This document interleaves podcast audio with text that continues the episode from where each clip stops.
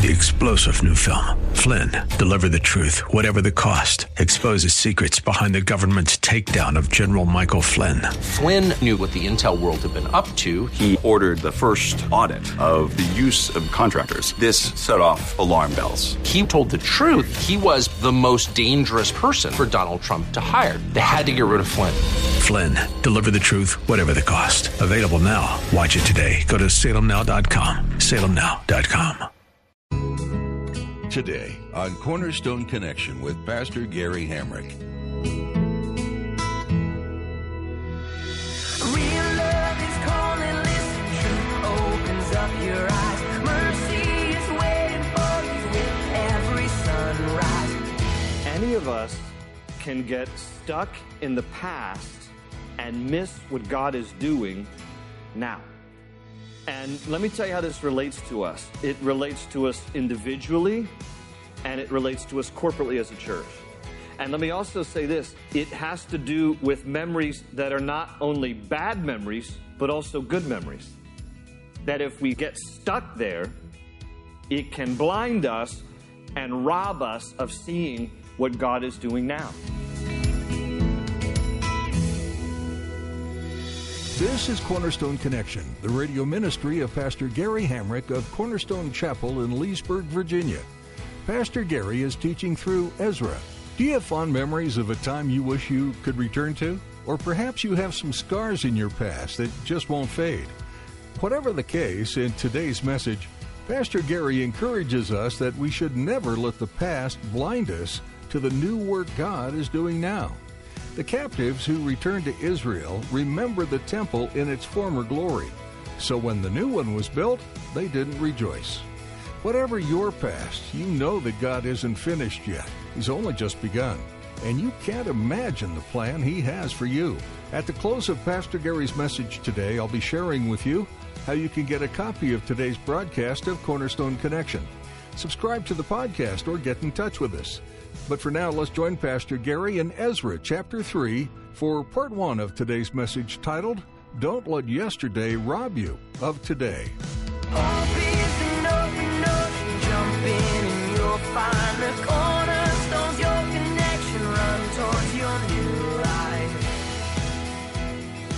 Ezra 3 in the Old Testament is where we are as we make our way in a journey through the Bible entirely. We're here in Ezra 3. Let me give a little bit of an introduction to bring you up to speed where we are, and then we'll read a little bit from the end of chapter 3, and we'll dig out the verses together. But as far as an introduction, just so everybody understands what is happening here, the Bible says, in general, the Bible says that God disciplines those whom he loves.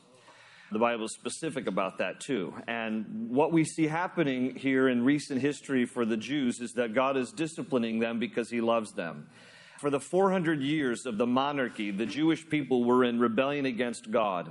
They were living in idolatry and immorality, and because God loved his people, he disciplined them by using the Babylonians as the rod of his discipline. God calls Nebuchadnezzar, the king of the Babylonians, to come to besiege the city of Jerusalem.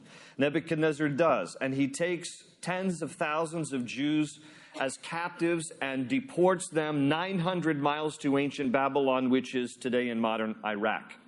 The Jews will spend 70 years there. God predetermined the time. He told them in advance through the prophet Jeremiah, it'll be 70 years for a good time out so that you all can understand your rebellious ways and how much I love you. And they would be purged of idolatry and the desire to have an earthly king. When they would come back after 70 years, Israel will never again be steeped in idolatry. Israel will never again have a monarchy where they will serve a king. Even today, there's not a monarchy form of government. It's a democracy with a president and a prime minister. And so Israel will be purged of different things as a result of the 70 years. They will come back to Jerusalem again by God's wonderful, gracious hand after the 70 years had been completed. God puts it on the heart of another king, Cyrus, king of Persia, who has defeated the Babylonians to proclaim an edict that as many Jews who want to may go back home to their homeland.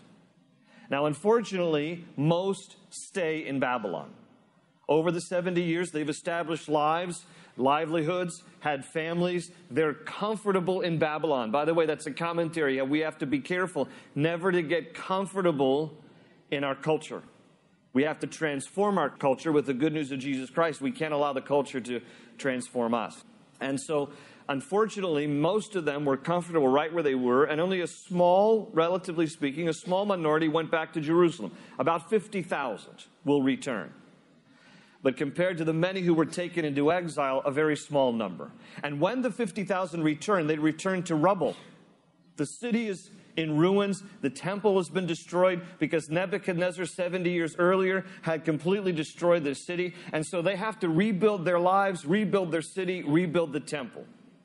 What did they do well? What are the things they didn't do so well as they built and as they relocated and reestablished their lives here? So, we're going through these books in a series I've entitled Ever Changing, Never Changing, because as you know, in life, things are always changing. But on the other hand, there will be some things that will never change and we're committed to some things never changing the core values and just the biblical foundation upon which our church was founded and continues to operate. So far, we've looked into the chapters of Ezra. Chapter 1, principle that we learned from chapter 1 that God has a providential plan for our lives. In chapter 2, we noted how God moved the hearts of people to go, He moved the hearts of people to give, He moved the hearts of people to get involved. And those who returned to Jerusalem were the ones that, who responded to that move of God in their heart. We also looked from chapter 3 about how we will always keep Jesus the priority and we will always keep worship the practice. Now, we left off at the end of chapter 3 with the Jewish people laying the foundation of the temple of God. Again, because it had been destroyed by Nebuchadnezzar 70 years earlier, they have to rebuild the whole temple. They lay the foundation, and when they do, there is great celebration and worship. That was number six on our list. But I want us to go right to that spot where we left off, verse 10 of chapter 3. And I want you to see it again with me. And it'll lead into the one point I want to share today as well. So, chapter 3 of Ezra, verse 10.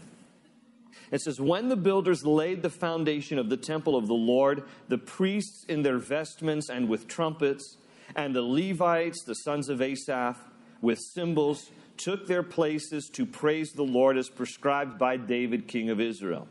With praise and thanksgiving, they sang to the Lord. He is good, his love to Israel endures forever.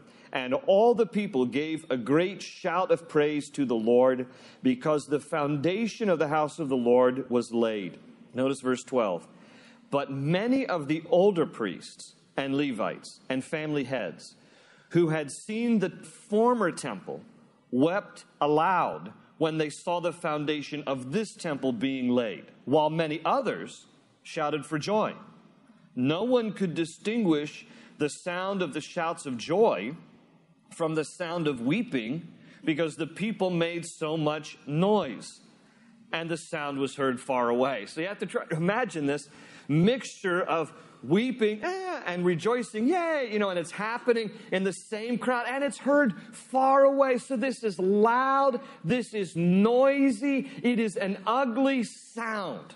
Okay? Pretty much like going to a country music concert. That's my view of the whole thing. That's what I think, all right? Don't you know, don't get upset. Don't send me emails. But it's, it's like a Rascal Flatts concert going on right here. And there's, oh, this is great. Oh, this is terrible. And just that whine. Anyway, you get the idea. And so here they are, this mixture here of this sound. And it's just noise, the Bible says. It's just noise. And we're going to talk about why two groups reacted in these two different ways.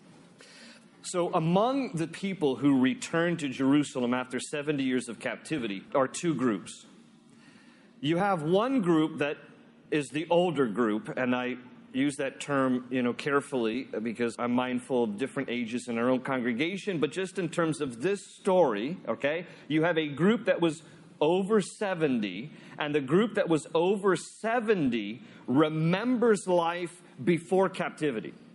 Because remember, it's 70 years of captivity, they're sent to Babylon. So those who are returning, who are over 70, they remember life before captivity.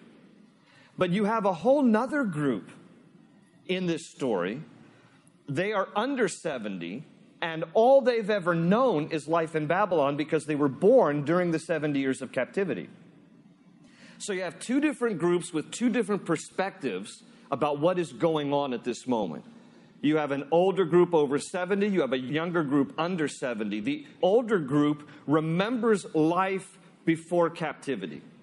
The younger group only has known life in captivity.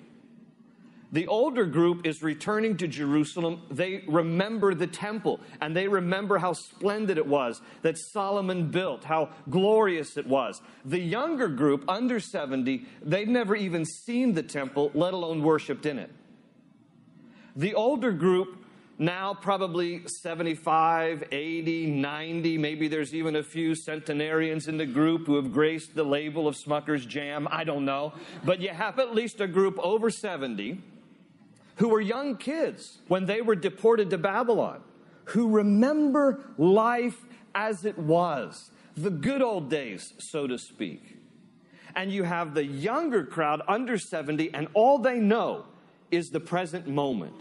And so the younger crowd is enthusiastic because they see this new day. This is a wonderful thing. We're laying the cornerstone of the foundation here of the Lord's temple. This is a great day. This is a wonderful day. While the older crowd, because they remember life before captivity, they're looking at the laying of the cornerstone and they're sad.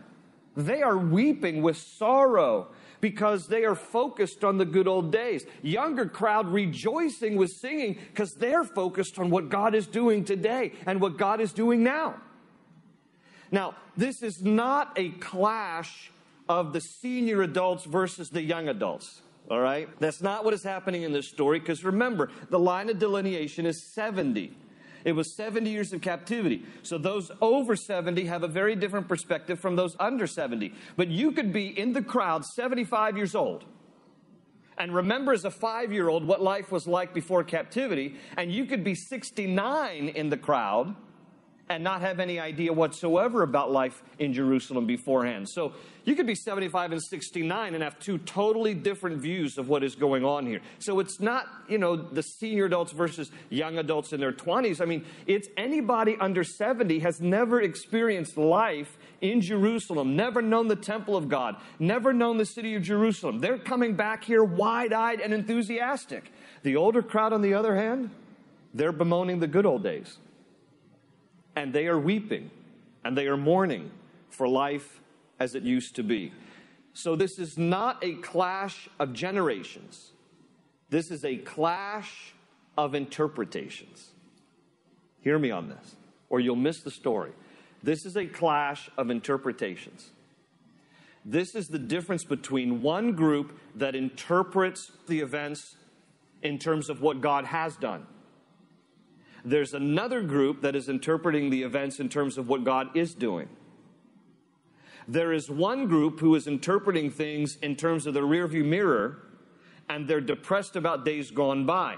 The other group is interpreting things looking forward, and they're excited about the days now. So it is a matter of interpretation. Life experience has caused them to look at the events through their own lens. And the under 70 crowd, they're just excited for a new day and to be back here in the land that they've never even lived in before. The older crowd, on the other hand, not so enthusiastic because they remember life before captivity. And as a result, when they lay the cornerstone, there's weeping and rejoicing at the same time. Look again at verse 13 because it describes the scene here very clearly in verse 13. It says, No one could distinguish the sound of the shouts of joy from the sound of weeping because the people made so much noise and the sound was heard far away. So you have this admixture, okay? You have this brackish clash between weeping and rejoicing. I mean, I, you know, growing up, I did a lot of fishing on the Whitehall River by Annapolis, and it was kind of a place where it was kind of brackish water, you know, where fresh water meets salt water, and there you have this collision and it's neither really fresh nor is it salty. It's just kind of a mixture. That's what you have going on here. It's brackish. It's a brackish sound because you have this mixture of weeping. People are sobbing. At the same time, people are rejoicing here. And it is a clash of interpretation. There wasn't anything harmonious or unified or beautiful about this sound.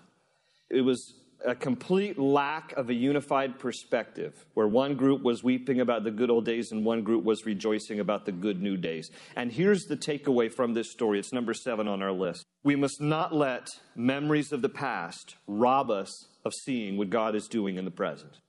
We must not let memories of the past rob us of seeing what God is doing in the present. G. Campbell Morgan wrote in his commentary about this story, he said, quote this, there was a danger in their weeping. The backward look which discounts present activity is always a peril. Regrets over the past, which paralyze work in the present, are always wrong. Moreover, all such regrets, as in this case, are in danger of blinding the eyes to the true value and significance of the present. End quote. In other words, any of us can get stuck in the past and miss what God is doing now. And let me tell you how this relates to us it relates to us individually, and it relates to us corporately as a church. And let me also say this it has to do with memories that are not only bad memories, but also good memories. That if we get stuck there, it can blind us and rob us of seeing what God is doing now. So let me just address for the moment how this relates to us individual in a personal level. And when we think about memories and how those things can rob us of seeing what God is doing now, let me first start with the idea of bad memories because, you know, bad memories can cheat us. They can rob us from seeing the moment in the present tense and what God is doing today. Now, bad memories usually come in one of three ways or a combination of these three ways. First is through tragedy. When tragedy strikes, it obviously creates a lasting bad memory. Tragedy has a way of, in a sense, causing time to stop. You know people, or perhaps you are someone who has experienced a deep tragedy in your life, and it was like time stood still. And now, as a result, most of the things in your life are measured by that one tragic event. And I don't say that to shame anybody. I say that with compassion. I honestly have not experienced much tragedy in my life. I'm thankful for that. But in the course of 25 years, I've ministered to enough people that I've kind of learned, at least in part, from your tragic events, just how people deal with tragedy. And one thing I've come to understand is that a tragedy changes your life. It will permanently change your life. Whoever said time heals all wounds was never wounded. Okay? Because time by itself just does not make everything go away and make everything better. A tragic event causes a permanent change in your life. And what we need to do is to offer compassion to people who are in a place where that memory has now shaped everything else about the present. And we need to have compassion for them and we need to pray for them that over time, not that time itself heals all wounds, but that over time, God in His grace will give people coping mechanisms or the ability to manage their grief or their tragedy in a way that will help them still to see what God is doing in a good way now. Okay? Because in general, folks, this is important for us to all understand. In general, we need to build on the good past we need to give to God the bad past, and we need to pray that we always have eyes to see what He's doing now so that we don't miss His goodness in the present day. And as it relates to our bad past and tragedies and the things that happen in our lives, we need for those people, we need God's grace to give them the ability to cope. That's what happens. You don't ever get over it, but you become over time, by the grace of God, able to cope and able to manage it. This is the kind of grace, for example, that a spouse needs who has been betrayed by another spouse in the marriage, and you need the grace of God to help you manage the betrayal in a way that you can learn to trust again. This is the kind of grace that parents need when they lose one of their children, one of their children dies, and they need the grace of God to help them manage their own grief while still loving and being engaged with their living children. it's hard. And those kind of memories, then, if we're not careful to grow in the grace of God to help manage those things, they can then rob us of seeing what God is doing now. The same thing is true not only of tragedy that shapes our memories, but also offenses can shape our memories the people who wrong us, the people who harm us, the people who hurt us in some way, those kind of offenses can also create bad memories. And here's what begins to happen people who have been offended, and by the way, in case you've never been offended, that only means you haven't lived long enough, all right? We all are going to offend and be offended, sometimes intentionally, sometimes unintentionally. Offenses are a part of life. What do we do with those things? Because the tragedy is that many people have wasted an inordinate amount of their lives rehearsing and rehashing the offenses offenses that were committed against them. And it robs them of what God is doing today. They can't see anything good of the Lord in today's terms or looking forward to tomorrow because they're stuck rehearsing something of the past that was done against them. When you look into the Gospels, you can see a clear case of this in the incident of Herodias and her husband, King Herod. John the Baptist confronted Herod and Herodias because they were living in sin. Herod stole his brother's wife, Herodias, and married her, and John the Baptist confronted them. You, King Herod and Herodias, are living in sin. This is not right.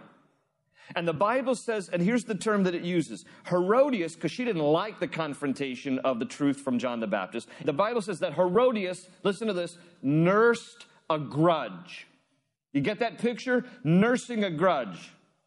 You know, tenderly treating that grudge in a way that it was growing in her heart and in her life. And it says she nursed a grudge and she wanted to kill John the Baptist. And when there was an opportune moment, she took advantage of it and she asked Herod, her husband, give me the head of John the Baptist on a platter. And he did. He appeased her, cut off John the Baptist's head, gave it to her as a gift. All because she nursed a grudge Okay? Instead of responding to the truth in that case, that wasn't like an offense, that was just confronted with the truth. But nevertheless, when we don't like what somebody says or does towards us and we nurse that, it has detrimental and devastating consequences. Hebrews 12:15 says, "See to it that no one misses the grace of God, and that no bitter root grows up, causes trouble, and defiles many. You know what that verse means? It means if we give place to bitterness in our heart, if we allow it to grow and to fester, we rehearse, we rehash that thing that was done to us, we end up defiling many because our bitterness spills over to other people, and other people don't want to be around you.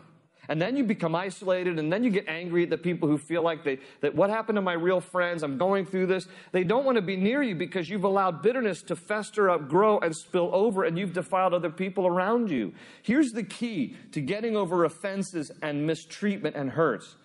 The Bible calls us to forgive those who have offended us.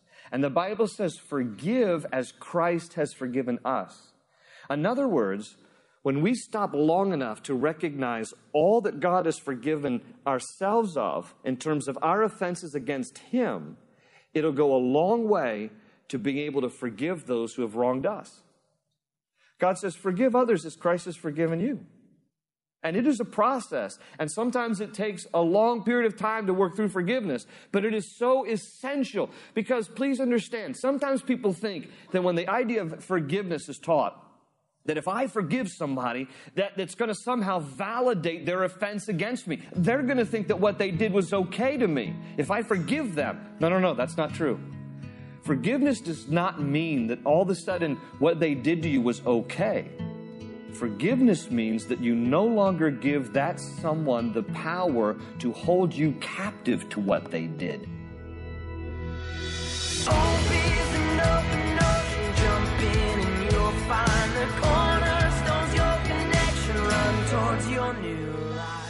Throughout this Old Testament book, Ezra reminds the Israelites that they are God's people and that God has not forgotten them. We hope that listening to Cornerstone Connection also reminds you that God has not forgotten you and that you belong to Him. If you'd like to learn more about Cornerstone Connection or hear more teachings by Pastor Gary, we have a few ways to do that. One way is downloading our mobile app, or you can subscribe to the Cornerstone Connection podcast. If you look online at cornerstoneconnection.cc, you'll also find additional messages as well as companion resources that offer a deeper look into Pastor Gary's studies. You mean a lot to us here at Cornerstone Connection, and we'd love to hear from you. Our number is 703 771 1500. That's 703 771 1500. Cornerstone Connection comes to you as a ministry of Cornerstone Chapel in Leesburg, Virginia. We'd love to meet you in person, so come see us Sundays at 8:30, 10, or 11:45 a.m. and Wednesdays at 7 p.m. for our time of worship, Bible study, and fellowship. Find out more at cornerstoneconnection.cc. That's all for today, but join us again for more from God's Word right here on Cornerstone Connection. They say you're a wandering soul. That you've got no place to go. But still you know. You're not alone.